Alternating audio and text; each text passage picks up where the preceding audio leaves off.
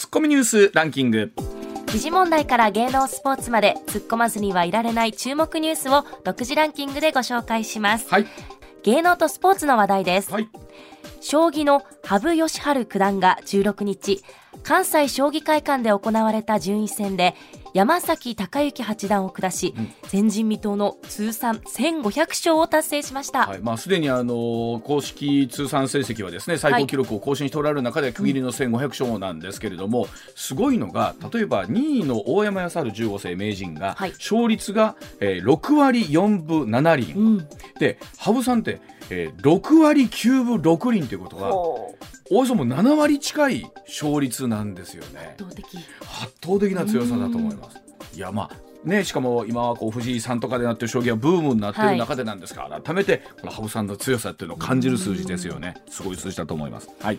続きまして日本文学振興会は第167回芥川直木賞の候補作を発表しました、はい。芥川賞は史上初めて5人の候補者全員が女性となりました、まあ、このまあ男女というのをどう捉えるかということで考えてみると5人全員が女性ということは、はい。まあ、珍しいのかどうかのどうなのかということなんですけれどもなんか昔は女流サッカーなんていう言い方をしましたけれどもまね。まあ、もしかしたらもう本当そういう言い方すらね、うん、なくなってくるんだろうなということも感じますよね。年齢も割と30代から20代と若めですよね。特にやっぱりねあの本当に芥川賞の作家さんは今若くなってらっしゃいますよね。はい。それではニュースランキングまずは第5位です。世界遺産の法隆寺が寺の維持管理費などを賄うため15日に始めたクラウドファンディングが10時間余りで目標金額の2000万円を達成しました。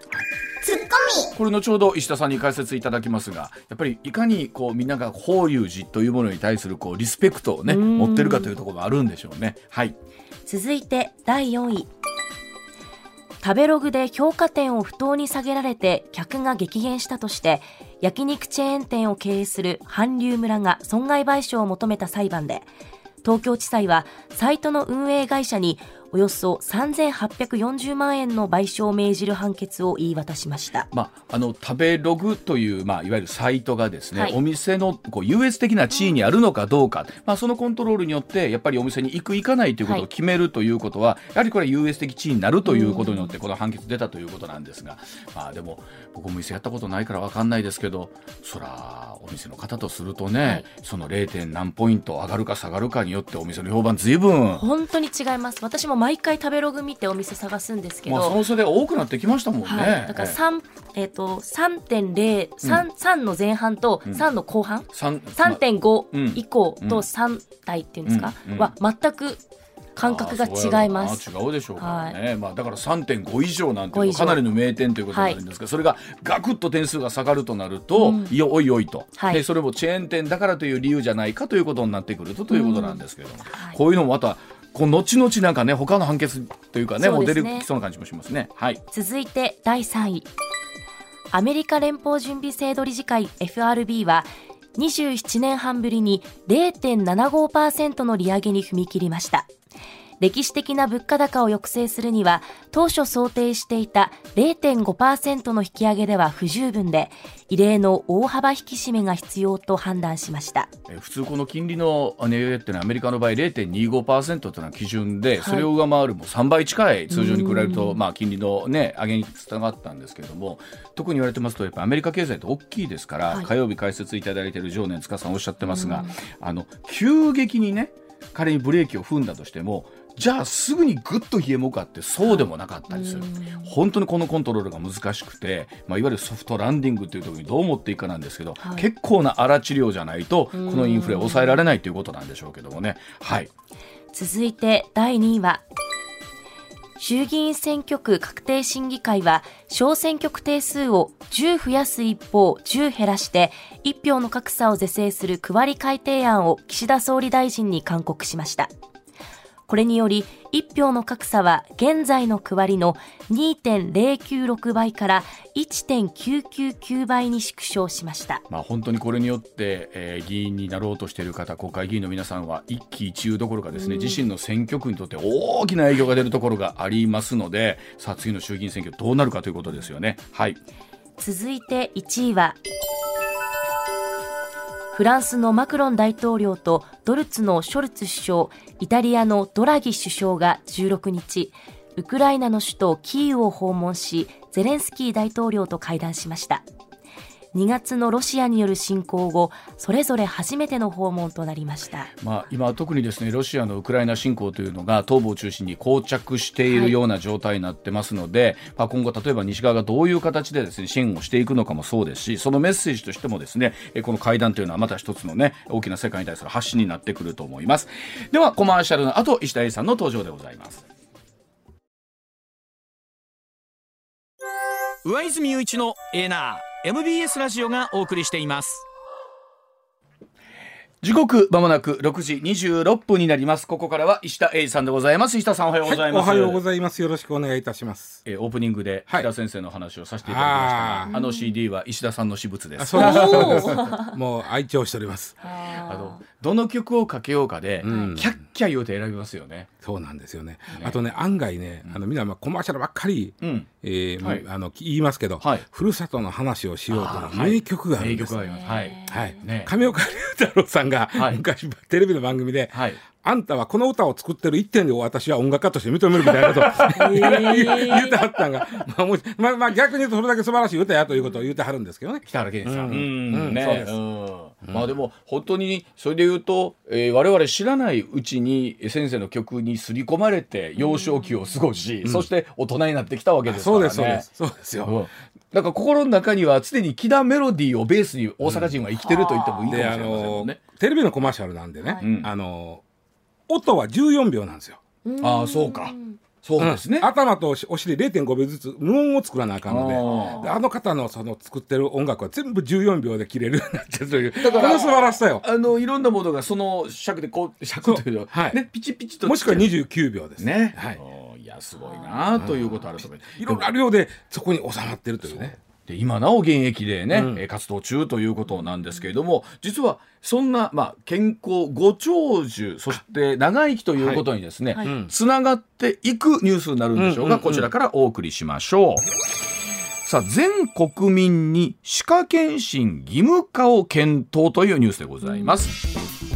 6月に閣議決定されました政府の骨太の方針。そこに盛り込まれましたのが国民に毎年の歯科検診を義務付ける国民皆歯科保険の制度保険、えー、皆歯科検診ですね。の制度の検討です、定期検診で歯周病などの病気を、まあ、悪化をする前に見つけまして1人当たりの障害医療費を抑えるという狙いがあるということなんですけれどもこれは日本歯科医師連盟もですね創設要望しているということなんですが、まあ、7月の参院に向けての、まあ、組織としての、ね、取り組みということにもなってくるんでしょうか、うん、石田さんにこのあたり解説してもらいましょう。あの口腔ケア、まあ、口の中のね、はい、口腔ケアをちゃんとして、うん、ほんだらその、まあ、例えば糖尿病も、まあ、あ若干、若干というかかなり予防につながるとか、あとまあそのやっぱりいつまでも自分のあの8020運動やったっけ？80歳になっても20本は自分の歯でい。きましょうみたいな、それがまああの健康につながる。これはもうものすごく分かるし、口腔ケアは大事はものすごく分かります。だから、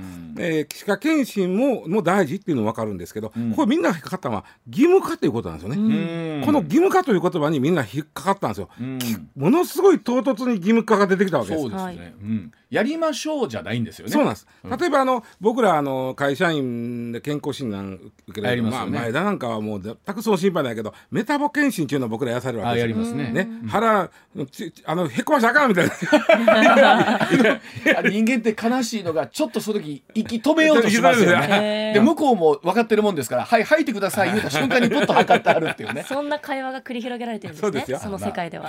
もうちょっとでこっちにまだまだね。まだまだまだ。これもね、まあ、あれ何年前かからなもうみんなやってますけど、うん、会検診ではないんですよ。義務化じゃないんですよつまり。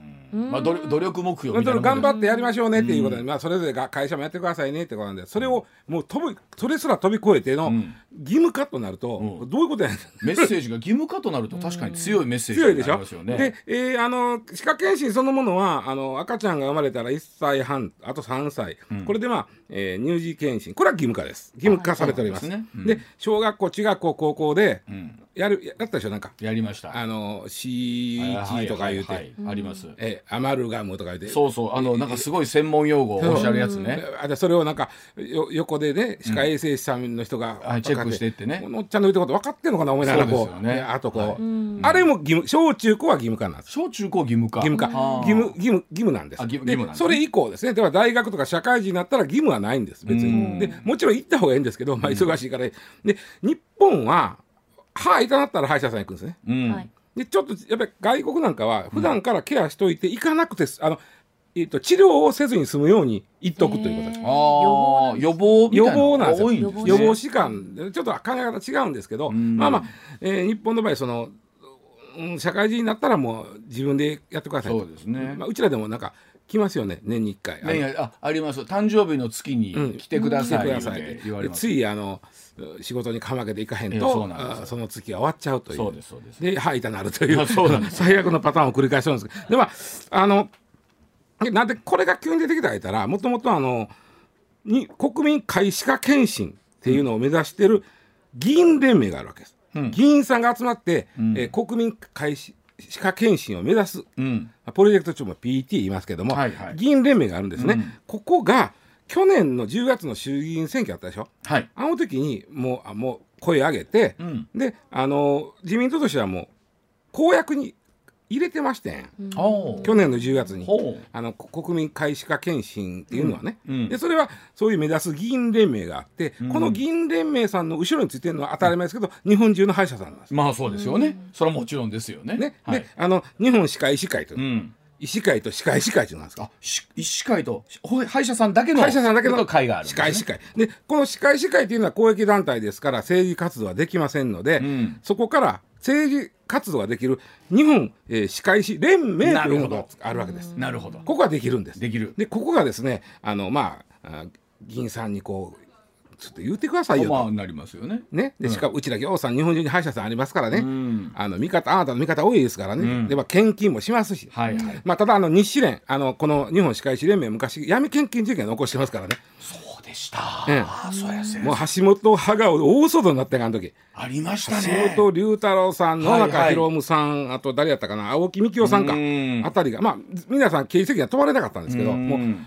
もう大騒ぎしたかった日歯連事件っていうのがあったんですけどね、まあ、闇献金です、うん。あと事件としては買収日歯連による買収事件。これはうん。有罪の人いっぱい出てますけど、ん。まあ、こんな事件があったりしたんでちょっとまああのあんまりあの表だっては言わんとややってへんだはずやねんけど、ん急に出てきたんだよ。うんでねよく見るとね、えー歯科医師連盟の推薦を受けて通ってる議員さんって衆参にいっぱいいてます。何かいていっぱいいて何かいてあります。うんで今回その中の一人、えー山田博さんえー名前聞いたことあります。というのは杉並区長やった人です。ほうほうほう山田博さん、はい。杉並区長あの確かね東京の区長さんで一番若くしてなった人だと思うんです。うん。あそこは選挙ですからね区長は。そうでそうですよね。で、えー杉並区長になられてその後衆議院になられて、うん。今実は参議院議員なんですよ。うん。でこの人がこの議員さんの中でねその、うん、会歯科検診を目指す議員連盟の、はい。まあ言ったらまとめ役といいますか、はっきり言ってもうリーダーです。うん。えこの人が次来月選挙なんです。うん。なので歯科医師連盟としては組織内候補という言い方はしませんけども組織代表候補という言い方するんですけどお組織内候補というのは歯医者さんがならなきゃいけない るほど。この人歯医者さんちゃいますから、はい。であの組織代表候補としてもうなんていうかな支援をもうがっつりがっちりと。やってる中でで中で？自民党としてもそのやっぱり歯医者さんの数ってすごいじゃないですか。あと歯科衛生士さんも含めたら、ねあのよく言いますよね。コンビニエンスストアの数か、歯医者さんの数かなんていう数字も出たりしますよね、調べたら明らかに歯医者さんの多いんです。うよ、ん日本でいうと、はい。もう全然多いです。うん。でその数はバカならんので、うん。自民党としてもやっぱりこの選挙でね、まあ、山田議員も応援してもらってるし、うん。でちょっとこういちょっとね山田議員の言ってることを入れて、うん。ちょっとまあ歯医者さんにもちょっとこうよいしょしとこということがあるんです。なるほど。なるほど。まあ間違いなくあるんです。なるほど。なのでそのえー自民党の議員の中にもね、うん。ちょっともう見え見えやみたいなことを言う人もおるわけ。難。しいなあねえ。これはあのどルール違反なわけじゃないですよね全然ルール違も反ちゃいます。全然ルール。違反でしょ、あの正しい政治活動の一つですよね。そうそうルールにのっとった。だからね、あのー、何も言いますけど、歯科検診を年1回するっていうのは、実は僕はええことだと思うんです、はい。言うようにそれが医療費の削減につながるよう,、うんような気もするのよ、そうですね。実際問題ね。で、えーじゃあその義務化というのはどういうことやと？強制化と、そうですよね。うん。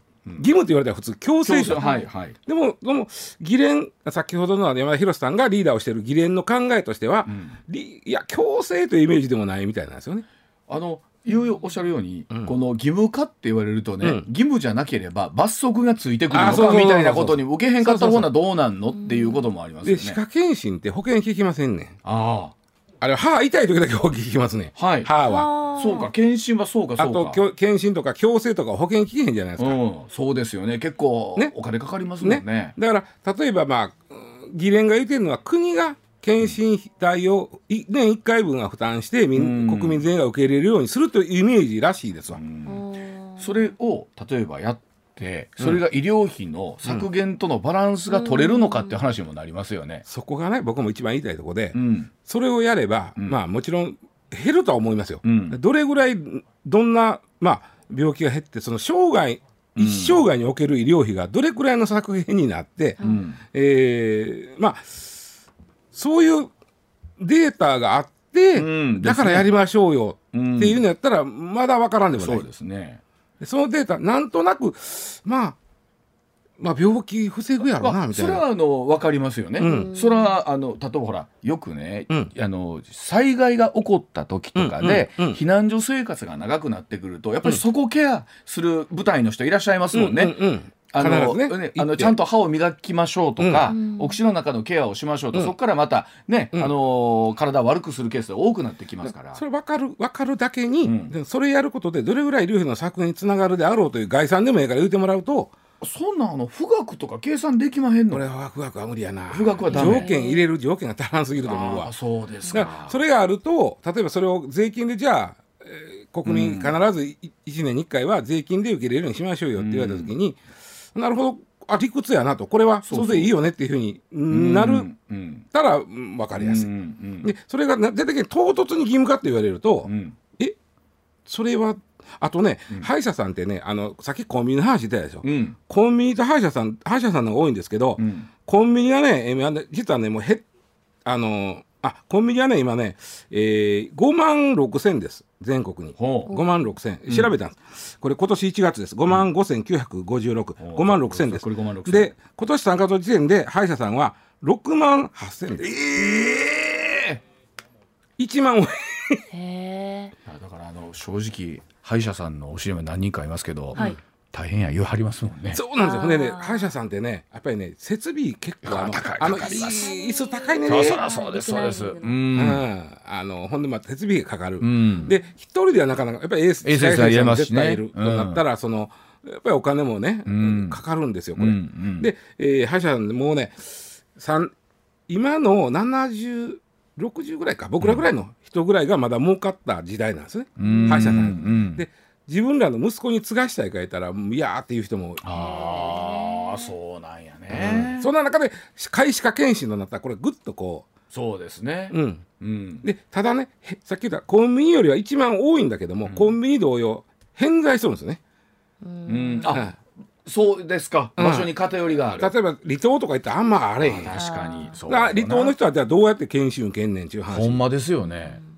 なるし。ごめんなさい僕ちゃんと調べてないんですけど、そのあたりのその今石田さん言ってくれたような、えー義務化に対するその手続きとかみたいなところは、まだ明確にはなってないんですか。そうですそうですそうです。3年後ぐらいを目指あ3すみたいな言い方なんでね。かそうか、うんうん。うん。でもまあ言うようにこじゃあこの場合どうすんねんとかじゃあほんま受けへんかったらどういうことになんねんとかっていうとこ、これからなんでしょうけど細かい条件詰めていくときにすったもんだしそうですねそうですなんかね。あの、なまなめますけど、例えばね、唾液を、ん。おだあのなんか入れてうん。送ったら、それ唾液でも分かるんですね。うん。口腔のなあの状態分かって、えそれはちょっとあなたこれ糖尿に気をつけなきゃいけません。今後とかいうことが分かるわけ。うん。あーなるほど。そんなんはやってもらいたい気はあるけども、ん。費用対効果の問題とか、ん。えー離島とかをどうすんねんとか、あとね一つやっぱり、まあ、これはまあ性悪説になるからあんまりね怒られるかもしれないけどやっぱりね歯医者さんとしてはその検診した結果、ん。あこれうち来て直しましょうよってなって、うん。その、うんほんまやったらそこまでせんでええ。あなるほど、ええ。あと歯よう磨いとったらええようなことをうん。いやこれ直しましょう。となった時に、うん。まあかうーんなんていうかなまあある種の過剰治療といいますか、につながれへんかという。ありますよねそれ出てくると思う、出てくる。歯だけはねやっぱり大事にしとかあきまへんの分かってるからみんな。そうなんですよね、でもあのそれこそちっちゃい時にね歯の矯正したりとか、まあ大人になってする、ん。大人になって歯の矯正するとかものすごくお金かかりますもんね、そうそうそうそうそう、う。ん。どこまでねあのーそうですね直しときましょうよって言われた時に、うん。これええんちゃいますのともならへんしねでもあの一方でほら歯の噛み合わせってさ、ちょっとした集中力とか力の入れ替えとかですごい大事やったりするでしょ？そうそうそうそうそう。ね。うんだからまあねまあただまあ義務化というこの義務という言葉にうん。ちょっと皆が、おちょっと待ったれやというふうになったということです。そうですでねと選挙が絡んでることは間違いないということです。なるほど。だそうでございます。はい。では時刻6時41分になります。続いての話題こちらです。法隆寺のクラウドファンディング半日で目標額に達成しました。すごいな。世界遺産の法隆寺お寺の維持管理費などを賄うということで15日に始めたクラウドファンディング。ですから昨日一昨日ですよね、えー10時間余りで目標金額の2000万円達成しました、えー法隆寺コロナの影響で訪れる人が激減しまして、えー境内の整備に必要な費用をが不足したとして15日のお昼の2時からこのクラウドファンディングに寄付を集めたんですね、でそうすると10時間半後の16日のもう深夜にはですね目標金額の2000万円に達してえすでに現時点で5200万円以上になってる、えそうですさっき見たら5220万になってました。やっぱすごいの。びっくりしたのがあの天下の法隆そうです。寺でも、はいこの何？コロナの影響で、うん。参拝客が減るとこうなるんですね。2つこのニュースのポイント2つで1つはそれ。うん。あの天下のね。世界遺産ですよ。うん。ね、うんもう聖徳太子1万円札やった人のはい。とこがお金に困るなんて、うまいこと言うね。うまいこと言うね。そんなすごいとこですらね、うん。もうその、まあ、変な話国は助けへんねああそれもそうですね。んあんなすごいとこやのにっていうのは一つ。それとクラウドファンディングってすげえなみたいな、あのたまたま昨日ねうちの会社の先輩で、はい。お寺のその御朱印集め。はい。はいはいをはい。趣味にしてる人とたまたまご飯食べてて、はい。したらその話をしたんですよ、うん。そしたらうん。これなんかあれでしょ、えのちょっと寄付すると、レアな御朱印がもらえたりするとかがあるんですよね、限定御朱印。限定御朱印、うん。でその人はやろう言うてはったのに、はい。もう今からでも間に合うんかなこれ。えっとね、うんちょっとその前にね、うんはいはい。これいくつかコースがある。コースがいやええんですよ、ええんです。うんうん。でいそれ言ってんの一万一番、うんまあ、1万円コース。ぐらいだな。1万円をファンまあうん寄付じゃないな。ファンファンディングまあまあね。まあはい。まあしたら、うん。えーその、うん。その限定御朱印。限定御朱印ととあのかなんかあるんですよ。三芸でねあの花びらの形したなんか巻くやつあるじゃん。ピャーピャーって。ああん。なやつをなんか何枚かセットで、そうそうそうへー。でガーッと上がっていくと例えば3万コースでもあとなんか御朱印プラスなんかなんかいろいろだからそっちはまだあったんちゃうかな。あでねね。あのー、5万円出すとね、これはすごい。特別拝観に入れる。つまりふ普通の人は見られへんな時に、えー特別にそういうこれはファンにはたまらないんじゃないですか？あもうやります。ただね僕見たんですよ。今5200万集まってるでしょ、ほとんどは見返りを求めない人でした、あああのぼ僕らやっぱり心が汚れてるね。いやいやいやねやっぱりやっぱすごいなと思うのがその御朱印とか、はいその特別拝観とか、うんそのもう寺ならお寺ならではでできあるそのサービスというか、みうん見返りとはいいうか、でその見返りにあんまりその元手がかからんで済むという、うんうんうんだからすごいやっぱりいいなとまあお寺とか神社って、うんその寄付で賄われることって多いわけでしょ、そうよ、ん。そうなんです。もともとね。もともとね。でこれクラウドファンディングのクラウドっていうのは群衆というのは雲ちゃいます。ね、うん。群衆群衆の方のクラウドです。で、まあ、ファンドっていうのは、まあ、お金集める資金提供、うんうんうんで群衆があみんながちょびっとずつお金を出し合うということで、うん。これ古くはもうものすごい昔からやってるわけです。あの諸外国なんかは本出したい時はみんなこれでやってる、む大昔から。あそうですか。こんな本書いてんけど出したいね。ってほんだら、みんなお金いるから、ん。出してくれた人は本ができたらくあげるから、出してよって、はいでちょびっとずつ出して本出す、でもね有名なのはね自由の女神の台座が有名なんですよ。ああクラウドファンディングですか。あれクラウドファンディング。へあのふ自由の女神ってフランスがこれ作ってアメリカにあげますこれ1886年今からもう100年以上前ですよ、そうですね。その時にふ面白いなと思ったのがフランスの人はお本体だけ送ってきて、で台がいるがない。い 送ってきてからちょっと待ってわざと？やわざと言うけど台がいるがない話だったよ。台なかったよ。いやそれは あそうか。うん。どこに立てるか分からへんし。グラグラするもんね。ああそうやそうやどこに立てるか分からへんから、うん。ね。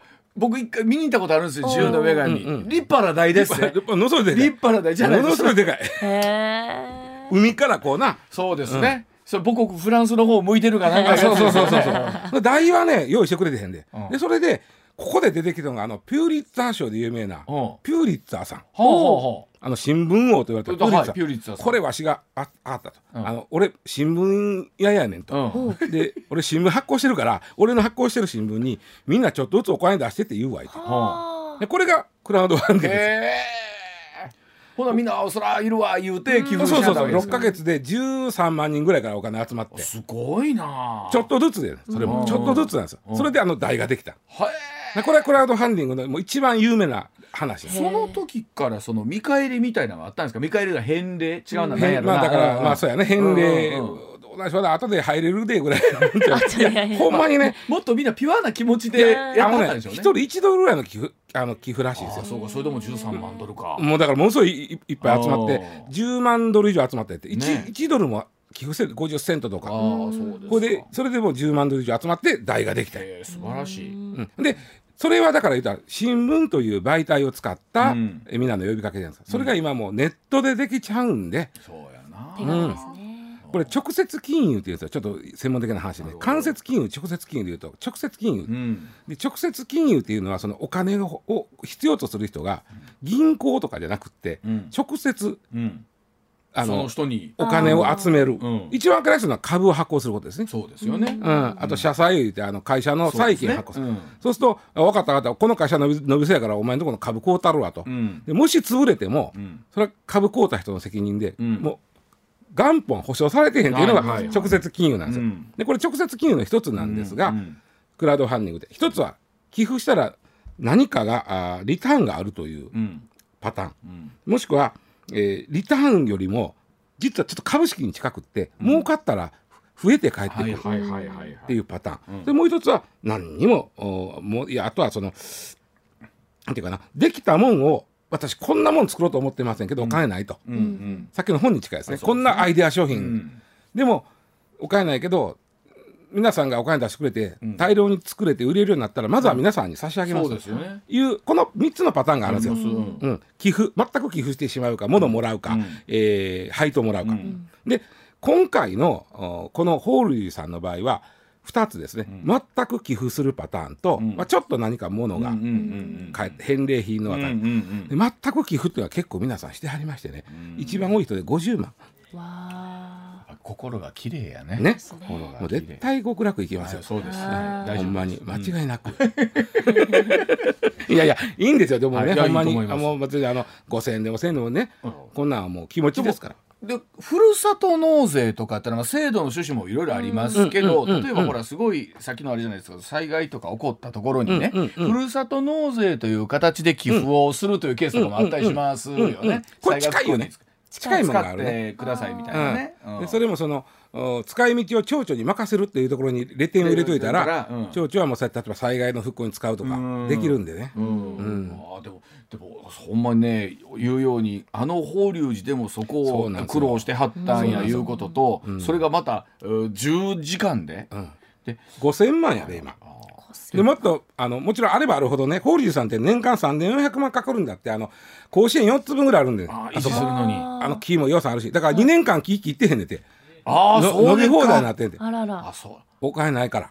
あのでもそのメンテナンスというか修繕費がね、うん。年間2000万？え？え？ーそうですね。3400万かかるんですあ3400万かかるがそれを全部配管料でほぼ賄ってたけど、ん。今コロナで配管者が減っちゃって、ん。足らんくなって、まあ、とりあえずん。2000万あったら伸び放題の木もなんとか。うん。言うてたら5200も集まったんでこれ余るんじゃなくて、ん。あそれならあれも例えば修繕祭もいろいろあるんででしょう。そうそうでしょうね使わせてもらいますあとあと国宝とか重要文化財がねそうですよね。修理するのはこれ国がお金出してくれます。あなるほど。でそれ以外のん。指定されてへんけど大事なものあありますよね。あるでしょそらありますあります。なんぼでもそりゃそうですよ。あんだけ大きいとこ。世界最古の木造建築と教科書に載ってるわけですよ。そら聖徳太子も作った時こないなことになるとは思わんと、えーまさか1700年後ねこんなに。もう習いましたよね。エンタシスとかでえ習ーそうです習いましたよ。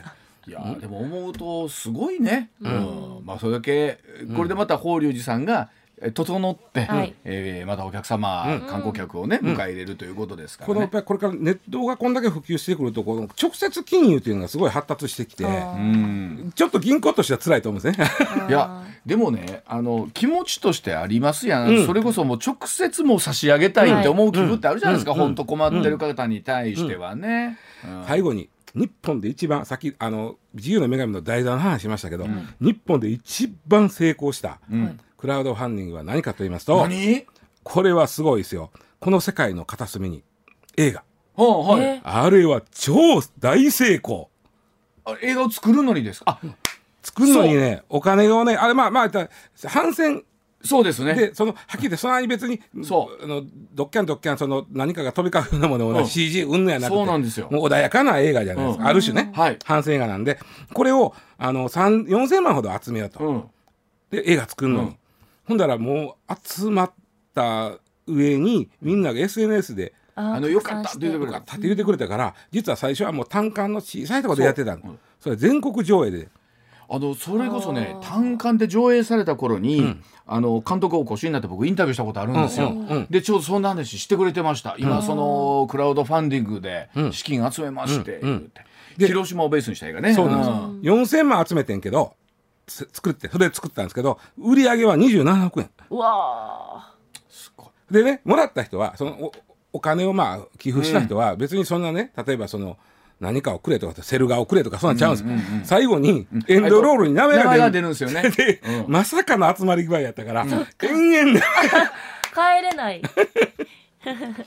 でも嬉しいですね。嬉しいよね。寄付した人からしたら、でもよく言う話ですけど日本国民一人からね1円ずつ集めただけで1億円になるわけじゃないですか簡単に。ね。で石田さんもいつも話してますが例えば政党助成金もそうでしょ？コーヒー一杯分の250 250円。うん。ね。他の使い道があるやろういうやつ。ほんまにねそのいエンドロールに名前出るだけで、みんな 1, 万円以上喜んで寄付する人がいっぱいいて。でもなんか気持ちとしては分かるよね。自分の好きなものに対して、ね、うん。寄付してそこのスタッフの一人になれたみたいな。やりがいもなんか生まれますしね、うん。ね、よー見とかんととかとかとか。あのアメリカの映画のエンドロールは長いね。長いね。あええ。それこそ CG のスタッフとかこれ何分これみんなやるやろ出てる人 自分の名前気づくんかなと思うぐらい。そうそう。長いね。それぐらい。まあでもあれがこれが一番日本でクラウドファンディングで大成功したあの映画。だそうでございます。まあまああのやっぱり日本人のこのなんて言うんでしょう伝統を支えたいという気持ちをやっぱり捨てたもんじゃないというのもすごいわかるニュースですね。はい、えー時刻6時53分でございます。お知らせの後もニュースの深掘り解説続けてまいります。6時54分になります僕このニュースは絶対石田さんが扱うと思っていたので今日は僕楽しみにしてましたこちらでございますお笑い芸人さんが競馬の税金制度の見直しへ活動開始でございます、えーお笑いトリオのインスタントジョンソンのジャイさん、まあ、この方ねすごい、えーね、競馬の予想とかで有名な方なんですけどツイッターを更新しまして競馬界競馬ファンの未来のために動くことにしましたと法律の見直しを求める活動を開始する意向を示しました。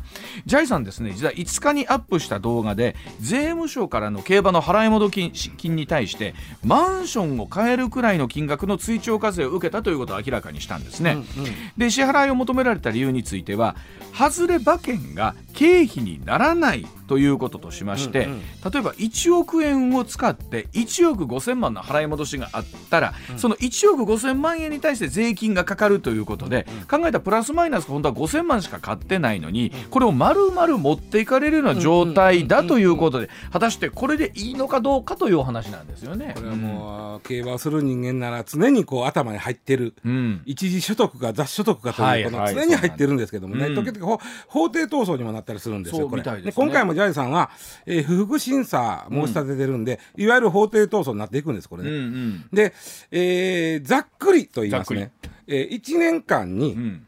50万円以上のうん。払い戻し、さ1回言ってますよ。例えば、1万円が50回なら50万になりますよ、はあはあの競馬の払い戻し、はい。合計が50万円を超えた場合は一時所得になります。うん一時所得になる、はい。一時所得になって、ん。えーまあ課税対象になります。うん。でか課税はどうするかというと例えば500万うん。の、まあ、給料を持ってる。給年収500万の人が50万の、ん。あ1年間で50万の馬券の払い戻しがあったら、うん。500まあ実は50万にはならないんですけど、まあ、そのうん。課税分がオンされて、はいはいはい。であんたはこんだけの収入あるからあの、ん。税金はこんだけなというふうになるというのが一時所得です。はいはい。あなるほど、ではい、この一時所得の最大の特徴は、当たり馬券しか経費として認める当たり馬券を買ったお金しか経費として認められへんということです。あーはいはい。うん。うん、だから1億5,000万うん。払い戻しがあったけど、うん。それ馬券はジャイさんの場合1億円で馬馬券を買った場合って言いましたけど、うんうん。その中に当たり馬券も外れ馬券も入ってますね入ってますね。ほぼ外れ馬券ですよ、まあそうですね。だから外れ馬券は経費として認められないとうんうんうんいうことです、うん。うん。当たり馬券の分だけ経費として認うんうんめられる、うん。この配当を得るために使ったお金は当たり馬券の分だけだよねということです、うんうんうんうんうんこれなんでか言ったら外れ馬券まで経費として認めちゃうと、うん。競馬場で外れ馬券を漁る人が出てきます、ああそういうことかそうか、でまだ待ってますもんね外れ馬券。うん。うん。でそれを、あのーレースごとに日ごとに分けて上ごとに分けて、えー当たった時のを全部持っとけば税務署も言ってこんだけ私買いましたよ言てもそれはそうなりまそすから、ね。そうなりますよね、うん、はあ難しいでそれはできない。難しい普通だからこれ競馬だけちゃいますよ。協定もまあまあ経理も全部そう。いうことですね。ただし正し？いあの雑所得っていうのがありましてね、うん。えー雑所得っていうのは、えー必要経費は全部引いてもらえるつまり外れ馬券も引いてもらえる、うんうんうんうん。当た配当のな金額が1億迫って、馬券が1億円分買った結果であれば、ん。1億円引いてもらえるこれはただしね今までケースとしては、もうあの今まであったんですよ。それは何か言ったら、そのすごいパソコンソフトを開発しはったんやうんうんうん。ものすごい速度で、はい。ものすごい量の馬券を買って、ん1000万円かけて、1005万儲かるようなうん。例えばそういうシステムを考えて、はいはいはいはい。で1日36レース全部それやったわけ、うん。うん。ほんだからまあ払い戻しがありますからその次のレースをそれでかけていけますよ、うんうんでものすごい金額かけて、でもちょっと必ず儲かる。それを毎回やっていけば、年間にしたらば何千万も儲かるみたいなもう考えたこれソフトを考えたらすごいんですよね。うん。考えた人の場合それも最初はあの外れ馬券あかんって言われたからものすごい追そ徴来そうですよね。だけど裁判所はこの人の場合はもう業ですと。業,、うん。業としてなりわいですと。なりわいとしてやってるんで、うん。うん。うん商売としてやってるんでこれはもう外れ馬券も経費ですよ。認めましょう、ん。でジャイさんの場合僕裁判したらどうなるかは、うん。この人はさ競馬をなりわいとしてるんとしたら、うん。この外れ馬券を買うこともうん。その仕事の一環やと。ですよね。いや、うん。だから例えばよこの方とかはコラムを書いてるとか、うん。スポーツ新聞とかでも予想してはるみたいになってきて、半ばそのなりわいに近い、なりわいに近いというか、なりわいかなというところありますよね。そうすると外れ馬券も経費として認められてもともとこの人はそう思って申告してはったわけです、うん。雑所得で。うん。うん、でもならんって言われたから、えらいどうえらい話やなと。えらい話になってるけどね。はい。うん。あのー本当に、えーギャンブルの、ね税金はどうあるべきかみたいなところも含めてなんですけども、7時の時報の後もう少しお話してまいります。前下さん昔からそのまあねそのギャンブルというか、うん。競馬とかでなりわいを立てたいと思う人って、うん。山ほどおったわけですよね。うんうんうんうん。でもっと昔はアナログな買い方でもあっただろうけれども、えーこのほら今ってネットで買うとか含めて記録も残りやすくもなってたりするんですよね。うん。ただほんまにあのネットで毎週1万円ずつ買うてるから、うん。ええー君はもうあの行としてやそれは無理やわな。お前それは趣味やでって。だからこそこをね、む難しいなと思うんですけど、趣味と行となりわいとの差をどこに、だあのソフト考えた人は確かにあれは超なり合いよね。だってものすごい量を買うて、ちょっとだけ浮くというソフトを作って、うん。でものすごい量の馬券を土日の朝から、まあ、夕方までうん買い続けるわけ、はいはい。これはもうそういう行だよねっていうふうになったよね。あだってそれこそやだからといって絶対プラスになるとは限らないわけじゃないですか競馬って、うんうんうん。それでもそのソフトを開発したりすごいですよね。そうですそうです。うん。でジャイさんの場合は、うん。これどうなりでそうなんですも僕だからちょっと注目してるんですよ、うん。勝ち目がゼロとは思わない、うん。この人は行です。ただ僕ちょっとごめんなさい。ジャイさんの活動全部知ってるわけちゃいますけど、うん。今うわちゃん言ってくれたように、うん。そのうんまあ SNS で発信したりいろんなもそうそう。のを書いたりそうそうえー新聞とかに書いたりとかする、うん。これは行やから、うん。えー確かにそのなるのか。それやったら競馬記者がななるんですよ。ああそうですよね。うちは。クルスはなるんです。クルスあんだけ負けてんのに、はい。ねあの人負けるから。まあまあそうか。でも負けた分を 経費とするかどうかうんですよね。もし全部負け馬券ね、あの経費やったら価値なんて彼は知れてますから。いやいや。いやでもほんまに言うと、じゃあ放送とか新聞の記者はどうするんやとか。ちょっと議論としておも面白いんで、うん。ちょっとまあ不服しただね僕いろいろ見てるけどね、うんなかなか苦しい。ジャイさん僕応援してますよ、うん。応援はしますけど勝つんは相当難しいなと思う。ただまあやってほしい。ねまあ、どういう判例が出るかっていうことですよね。さあそれとですね、うん。僕あのずっと言ってることなんですが、なぜ競馬はこんな競馬とか競輪とか競艇はこんなことになって、うん。宝くじ当たったかて税金かかれへんのか。ああ言いますよね。そうですよね。これをお宝くじとの違い競馬との違いを押さえ、頭の中で押さえといたら分かりやすいんですけどななんでしょう？うん宝くじあちなみにうん。トト。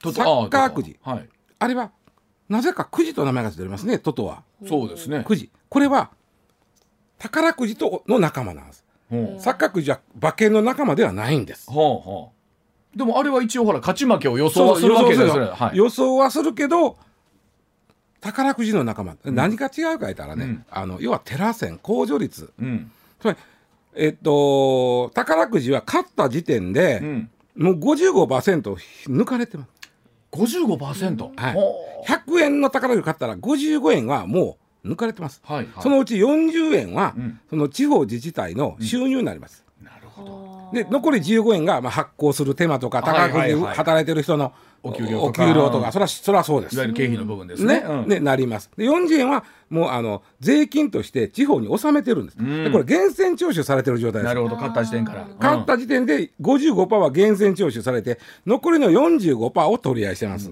だからあ当たった分に関してはもう税金の手続き全部済んでますせということそうなんですね。だからなのでもし当たった人から税金取ってもらうと、うん。税金の20度になるんですよ。はそうか。だから宝くじはでトトもその同じ仕組み。トトも買った時点で55%はもう税金として取られてしあまってるはいわけ、はいはい。だから無税なんです改はいめても、はい。でもすごいよ。で、えー所得税がかからへんということは翌年の住民税もゼロです。そこに関しては,、はいはいはいだからもう丸々ですもんね。まるまる宝くじに関してはね。ただしあのみんなであの分け分けしてるお金がどうしても減るわけねうんそうでですね。競馬の場合競輪も競艇もそうなんですけど、うん普通は25がテラ線なんですそうですね。最近ちょっとあのプレミアでね、うんあのテラ線ちょっと少ないありえーますけど,、まあありますけど基本的にはうん25がテラ線なんです、うんそうなるとうーん宝くじとの差が30%あるわけです、はいそうですね。うんね、この30%を埋めるのがうん。儲かったら税金で納めてねなんですよ。まあこれ例えばもうその面倒くさいことになるから、ほんなら55%にしましょうやとはいそういうことですうん。そういうことです。はい。それをやったら計算したら分かりやすいんですけど、うん宝くじは100万円買えば45万円が皆のうん。当選金に回りますね。うんで競馬は今100万円買えばうん75万が皆の配当金に。回りますね。はいはい。これを同じ45万しか回れへんようにすると、うん今の配当が6割になります。ああ。今だってねやったー。うん。6000やったー。じゃあじゃあ1万やったーって喜んで、万馬券や相手のが、ん。えー同じ状態で、ん。あいやあの税率変わりましたんで6000ですみたいな。あこれは辛いもんがあるね。これでもどっちあとあとの手間考えてうんぬんやったらまあそうやな。そうです。やなだから、あのーまあ、永遠のテーマですね、ここは。永遠のテーマ僕はまあ、でも案外ね、えっと、にえっと、サラリーマンやとね、今ね、年間、ん。えー、何個ぐらいかな、うん。えー、20うん。万円以下は確定申告せんでええんで、あはいはいはい。うん。えー、90万以下、うん。年間のよ、ん。年間の払い戻しが90万円以下やったらもう確定申告というかもう申告せんでいいです、そのままもらったっていいです、はいはいはい。90逆に言うと90万超えたら確定申告せなあかんわ。け、あー払い戻しが。なるほどな。90万円ことはいくらや？月8万、うん勝ってコンスタントに勝てばでしょ？いや勝てて払い戻しが勝ってるとは限れへんやん。うん。そうです。1万円払い戻し買うてがか。そうか1万円買うて8000円しか返ってへんこともあるわけやから。そうやな。払い戻しが8万円で超えちゃうわけですよ。90万は。うわほな結構趣味としてやってる人は結構超える可能性が高いかもしれないですよ。い1週間、んえー土日のたびに1万円分馬券買うて、ん。そうすると8万円になりますね、うんうんで払い戻しがまあ8万円やとしたら、ん。超えちゃう可能性ある。な微妙やなそこは。うんなる。ほどもしなんか何おっさんだ熱くなって喋ってんねんと思いながら前田ずっと聞いてるでしょ。知らない世界です。あそう、うん。今度連れてったるわ、お願いします。当たりそうな馬教えてください。はいはい